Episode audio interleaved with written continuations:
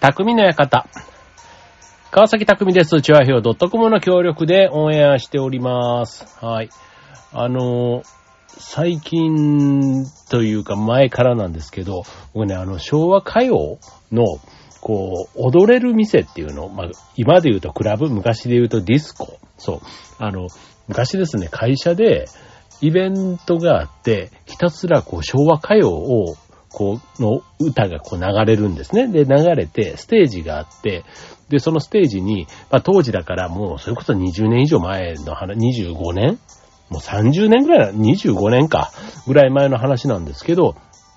まあその時にね、まあ昭和、いわゆる80年代、90年代ぐらいのね、ああいう曲ですよ。で、僕はその時は、うんと、田原俊彦の恋は Do っていうのをね、トシちゃん役で踊って、で、あとは、うんと、渋垣隊の9916っていうのを、まああれはね、口パクだったんですけど、口パクでダンスだけをやるっていうね。だからそれ以外にも、うんと、アムロナミエのボディフィールエクジットとか、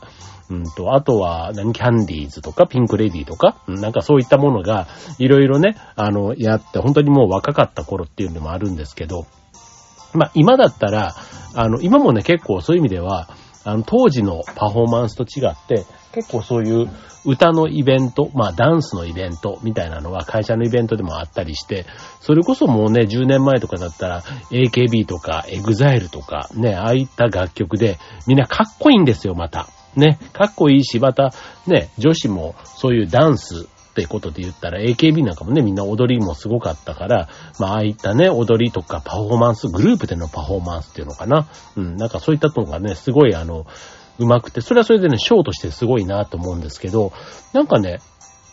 あの、個性というかね、っていうことで言うと、やっぱりなんかね、昭和時代をね、こう、彩った、こう、パフォーマーたちっていうのなんか、まあ、それは自分の年代がそっちの方に近いから、ちょっとね、そっち寄りに、ひいき目に見ちゃうみたいなところはあるんですけど、でもね、やっぱりね、こう、血が、こう湧き立つというかね、興奮するのがどっちって言われるとね、やっぱりなんかそういうのが、あの、かかると、ちょっと、未だにね、テンションが上がるというか、その当時を思い出すとかってわけじゃなくてね、なんかリズムがすごく合うんですよね。で、最近で言うと、あの、韓国のね、えっ、と、パフォーマーというか、DJ とプロデューサーをやってる、ナイトテンポさんという方が、この間もね、なんかテレビで、あの、出てましたけども、あの、この昭和歌謡、特に80年代の歌謡曲を、こう、ミックスして、リミックスっていうの、リ、リエグジットっていうの？うん。リエディットか。リエディットか。ね。なんかそういう、要は編集して、あの、クラブとかで流すみたいな。まあ、要はそういうね、DJ だからそういうパフォーマンスをね、やってる方がテレビにも出てましたけど、すごいね、なんかそういう昔の曲なんだけど、アレンジして、まあしなくても、まあ原曲自体がすごく、あの、今の人たちにも受け入れられる、そういう、まあ、素材がいいっていうのかな。なんかそういったことですごく見直されている。で、しかもそれが日本だけじゃなくて、海外でもね、すごく評価されてる、なんていうことでやってましたけども、そう、今でも、あの、海外だけじゃなくって、日本でもね、実は昭和歌謡、ね、すごくあの、ブームだったりするんですね。はい。ということで、今日は昭和歌謡をテーマにお届けしたいと思います。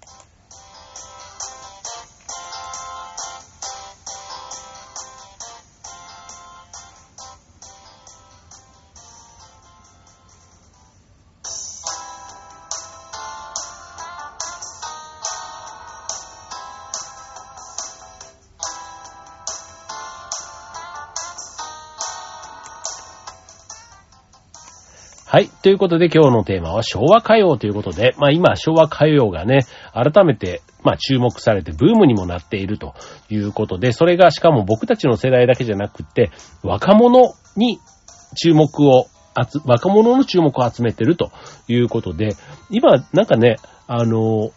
歌とかね、そういう音楽だけじゃなくって、ファッションとか、あとは、電化製品なんかもね、結構昭和のレトロなやつが、とかね、あと、まあ、建物なんかもね、昭和の古民家みたいなものが注目を集めてたりっていうことで、やっぱりなんかね、時代はこう繰り返すというか、うん。で、あとは、情報をね、本当にあの、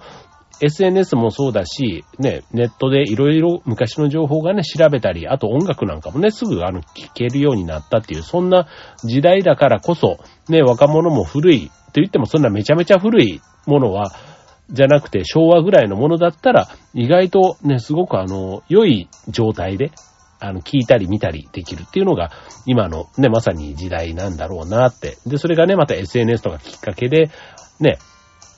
TikTok だとか、ね、ああいったものも活用されながら、ね、火がつくとすごくバッと、ね、え、ブームになっていくというのが今のトレンドかなと思いますけども、ね、平成、ね、33年で、ですか、ね、33年続いた平成が終わり、今、令和の時代にも、今、令和も4年になっていますけども、ね、そんな、ね、平成の前、昭和の時代のものがね、今注目を集めているということですけども、まあ、なぜね、火がついたのか、まあ、昭和歌謡をね、代表する曲ってね、いろいろありますけども、ね、僕らの時代で言うとね、やっぱり昭和の時代、歌番組がね、すごく多かったし、テレビっていうのがね、こうちょっと神がかってた。だからテレビに出るっていうそのステータス、テレビ、雑誌、新聞とかね、ああいったものが、やっぱりこうネットがなかった時代だから、ね、なんかそのメディアとしては、すごいこう、権力がありましたよね。うん。新聞に載ったなんて言うとね、本当にもうなんか、いいことも悪いことも含めてですけど、やっぱりこう、話題にもなるし、うん。なんかこう、まあ、読者がね、それなりに、なんか信頼度が高いっていうのかな。うん。なんか、新聞に載れば、もうそれこそ、こう、なんか社会的地位を手に入れたじゃないけど、なんかそのような感覚。あとテレビにも出たらもう本当になんか、ね、有名人というか、ね、まあ、うちなんかは本当に別に、そんな田舎ではなかったですけど、田舎ではなかったけど、やっぱりテレビってすごい、ね、こうカメラが回ってるだとか、あと芸能人の存在とかね、本当なんか、あの、生芸能人が、要はテレビの中にいる人が、リアルにいるっていうことが本当になんかね、あの、信じられないというか、ね、なんかこう、行ったことがない場所に行って、あ、これが写真で見てたあの、ね、有名な建物なんだねっていう感動と、なんかちょっとね、近いものもあるな、僕東京タワー見た時とかね、あ、これがと、本当に東京タワーってあるんだとかさ、なんかそんな風にも昔思ったし、富士山を初めて見た時にも、あ、これが富士山ねってなんかね、思うように、まあ、ね、いつでもある富士山、東京タワーと違って、まあね、有名人、芸能人はなかなか会えないって意味では、たまたま会えたその瞬間のね、まあ幸運というか、ね、そういうのが、やっぱりこう、関西にいた時よりもやっぱり東京にこっちに出てきてからの方がそういう頻度は、まあ確かに増えたかなっていう気はしますけども、ね、でもあの、ほんと昭和の頃に、ね、自分のその青春時代に、ね、こう、まあ当然ね、昭和の人たちもみんな若いから、その時なんかはすごく、ね、もう1時間2時間睡眠時間とかできっとね、当時の芸能界やってたと思うんですけど、まあその方々もね、今になればまあそこそこいいお年になって、なんか例えば舞台とかもね、こう見に行こうと思えば行ったりとか、なんか意外とね、こう SNS とかやってたりすると、その人たちの発信の情報とかがね、身近にこう見れたりもするようになったので、うん、なんかね、今になってあの当時会えなかった、こう芸能人って今何してるんだろうとか、なんかライブとか行けるんだったらディナーショーとかでもあったら行ってみたいなとかね、なんかそんなこと思ったりしますけども。はい。で、えー、昭和歌謡。ね、まあ、改めて、なんか僕が説明するのもなんですけども、まあ、昭和っていうことで言えば、まあ、1960年後半ぐらいから、まあまあ、自分の生まれる前ですけどね、まあいろんなそういう、あの、演歌とかラテン、ハワイアン、ジャズ、ニューミュージック、まあね、あの、自分の知ってる世代というかね、あの、まあ、作曲家作詞家で言うと、堤京平さんとか、悪友さんとか、あの、それこそピンクレディとかね。まあ、そういうね、歌謡曲の中では有名です。まあ、演歌もたくさんありますけども、まあ、シンガーソングライターっていうジャンルで言えば、井上陽水、荒井由実、ね、ユーミンですね。とか、もうだ、ユーミンってすごいよね。だから、この頃から、今に至るまでね、まあ、この間もね、ユーミン万歳というアルバムが1位取って、なんだっけ、えー、っと、この60年代、70年代から、なんか50年にわたって、70年代、80年代、90年代、えっ、と、2000年代、2010年代、2020年代、なんかなんかね、それぐらいの世代でずっと1位を取ったアーティストみたいなので、あのね、男性というか、サザンもそういうアーティストになってましたけども、ユーミンもね、なんかそういう意味でね、1位を取ったみたいなところで、話題になっていましたけども、はい。まあ、やっぱりね、こう世代が変わってもというか時代が受け継いでいくというか、ね、そういった曲も昭和の頃からね、活躍してる人が今もね、元気にやってるっていうのはなんか嬉しいなとも思いますし、あとはアイドル。がね、たくさん出てきました。ね、えー、キャンディーズ、それから松田聖子、山口桃江、ピンクレディー、それから中森明菜、キョンキョンとかね、もうね、いろんな花の82年組とかね、まあいろいろアイドル、ね、女性だけじゃなくて男性もね、田野金取りを近藤正彦、田原俊彦、野村義彦、いや、やっぱり野村義雄、野村義彦になっちゃった。野村義雄。ね、それからね、ジャニーズも少年隊から、光源氏から、ね、たくさんこうね、えー、昭和の時代、ね、いろんな音楽が生まれて、まあ、それらね、一括りにして、まあ、いわゆるあの、ニューミュージックゲームはね、安全地帯とかね、なんかすごくいいですよね。僕大好きでしたけども。ね、そういった、えー、楽曲、たくさんありますけども、うんと、まあ、今もね、結構あの、古いと言いつつも、割とかかってますよね。ほんとなんか昭和の時代、例えばあの、バレンタインの時期になったらね、国章さゆりバレンタインキッスなんていうのがね、未だにかかってたり、ね、これからまた、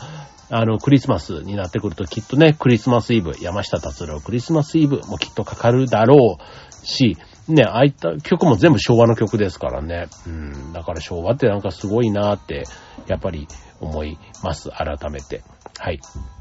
で、じゃあその昭和歌謡がなぜこの令和の時代にね、盛り上がってるのかと、ね、30年以上も経った中で盛り上がっているのかということで、まあきっかけはいろいろあると言われています。まあさっき言ったね、SNS とか、あとは YouTube みたいなね、ああいう動画の共有サイトが普及したということ。ね、まあ Twitter とかインスタとかね、えー、TikTok とかね、そういったものもね、すごくあの若者にとっては身近なコンテンツ、ね、音楽と動画というね、ダブルで楽しめるというところで、まあ、コンテンツを、またしかも、面白くなれば、面白いと思えば、共有し合えるというところが、まあ、結局、こう、呪術つなぎというか、さみだれというか、ね、なって広がっていって、まあ、興味がなかったけども聞いてみたら、あ、いいねって思う人が、まあ、増えたというところが、まず一つ、大きいかなと。で、あとは、ね、えっ、ー、と、さっきね、僕はあの、ご紹介した、えっと、えっと、えっと、えっと、えっと、えっと、えっと、あれ、えっと、ナイト、ナイト、ナイト、も名前が出てこない。名前が出てこない。えっと、えっとですね、えっと、ナイトテンポさん、ナイトテンポさんね。ナイトテンポさんの、えっと、紹介。これあの、えっと、マツコの知らない世界だったっけな？で、やっついこの間の放送で出てましたけども、あの番組、えっと、それこそ昭和ポップスの愛好家みたいな日本人の方が紹介されてたり、あとは博士ちゃんっていうあの、なんだっけ、えっと、あれも、えっと、サンドイッチマンが、サンドウィッチマンとあと、マナ、えっと、芦田マナちゃん。が、しかやってる番組ですよね。あれに出てくるあの、博士ちゃんって、まあ子供たちですけど、子供たちでもやっぱり昭和をすごくあの、推している子供たちが紹介されたりということで、そういったところで、まあ昭和歌謡がね、どれだけ素晴らしいかというのを紹介されるようになって、まあ、普段ね、聞いてるだけで気づくことがなかった、その奥深さというか、ね、その魅力をなんかわかりやすく発信してくれる人が出てきたことで、まあ改めてね、この時代に昭和歌謡がブームになってきたということかなと思います。はい。それから、あとは、えっと、人気のね、こう、アーティストというか、女優さんとかがカバーしたっていうのもね、大きいですかね。はい。有名なところで言うと、えっと、上白石萌音ちゃん。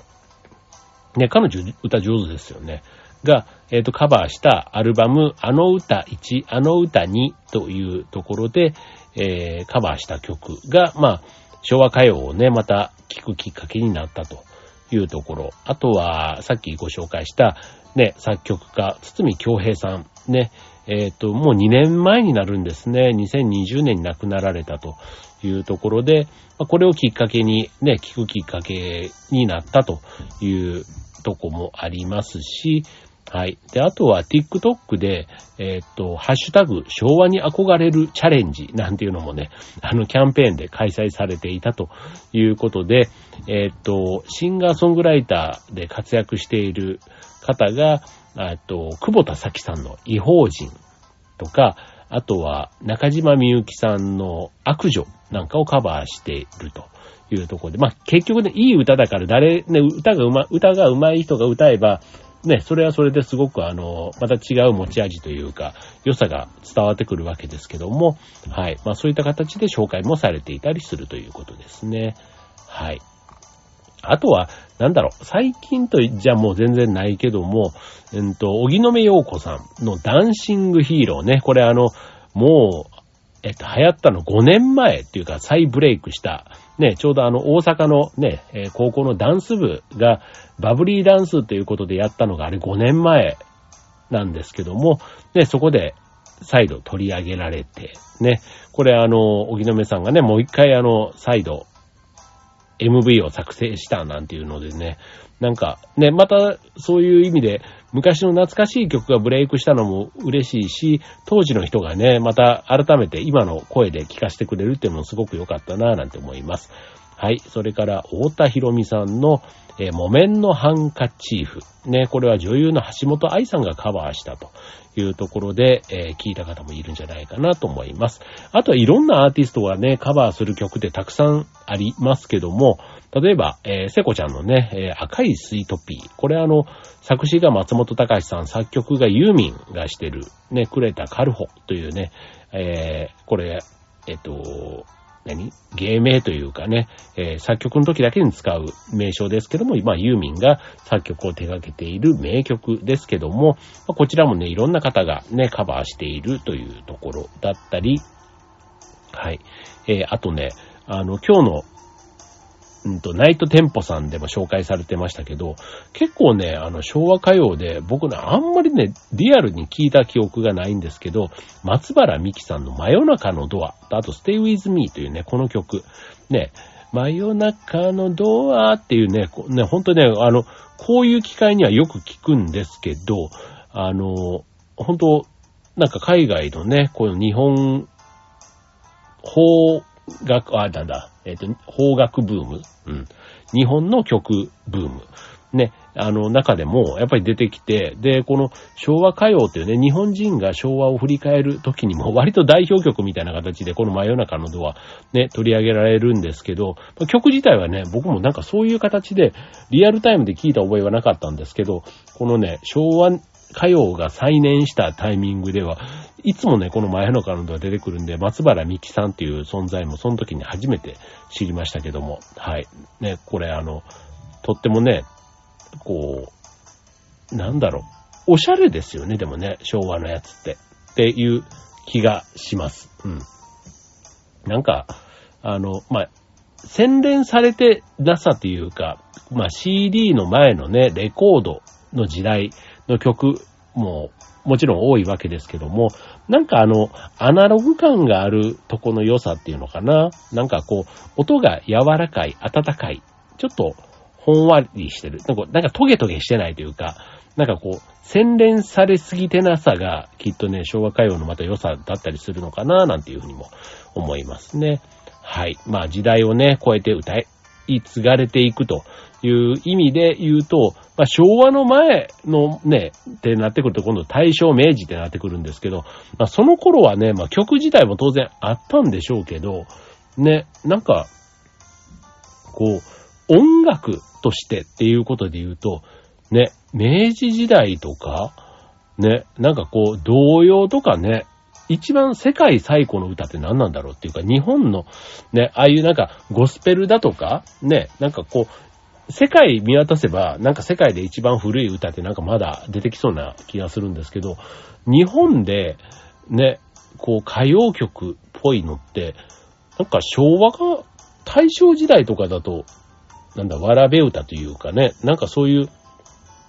やつになって、いわゆるその、エンターテイメントとしての曲っていうのは、なんだろう、美空ひばりとかなんかね、なんかそういうなんか戦前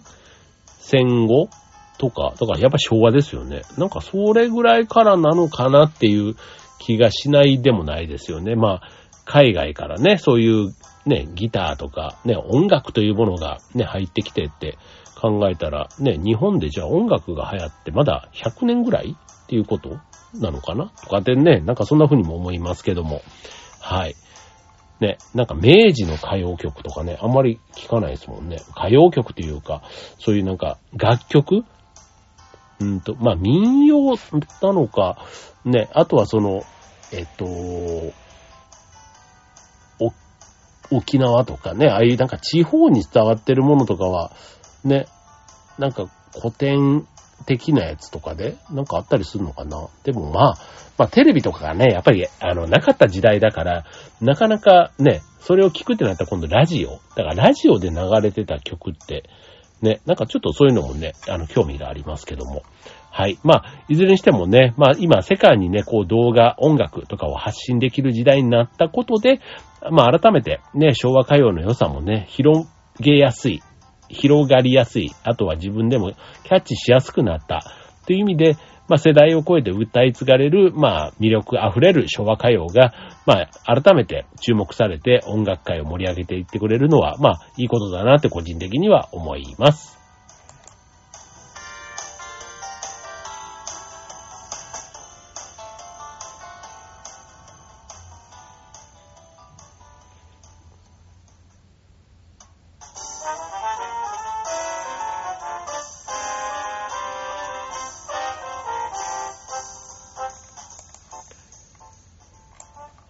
ということで今日のテーマは昭和歌謡ということでね、お届けしましたが、はい。なんかね、こう、リズムというか、うん、まあ音楽ってね、やっぱりこう、どういう時にリラックスする時とか、こう、あとはなんか、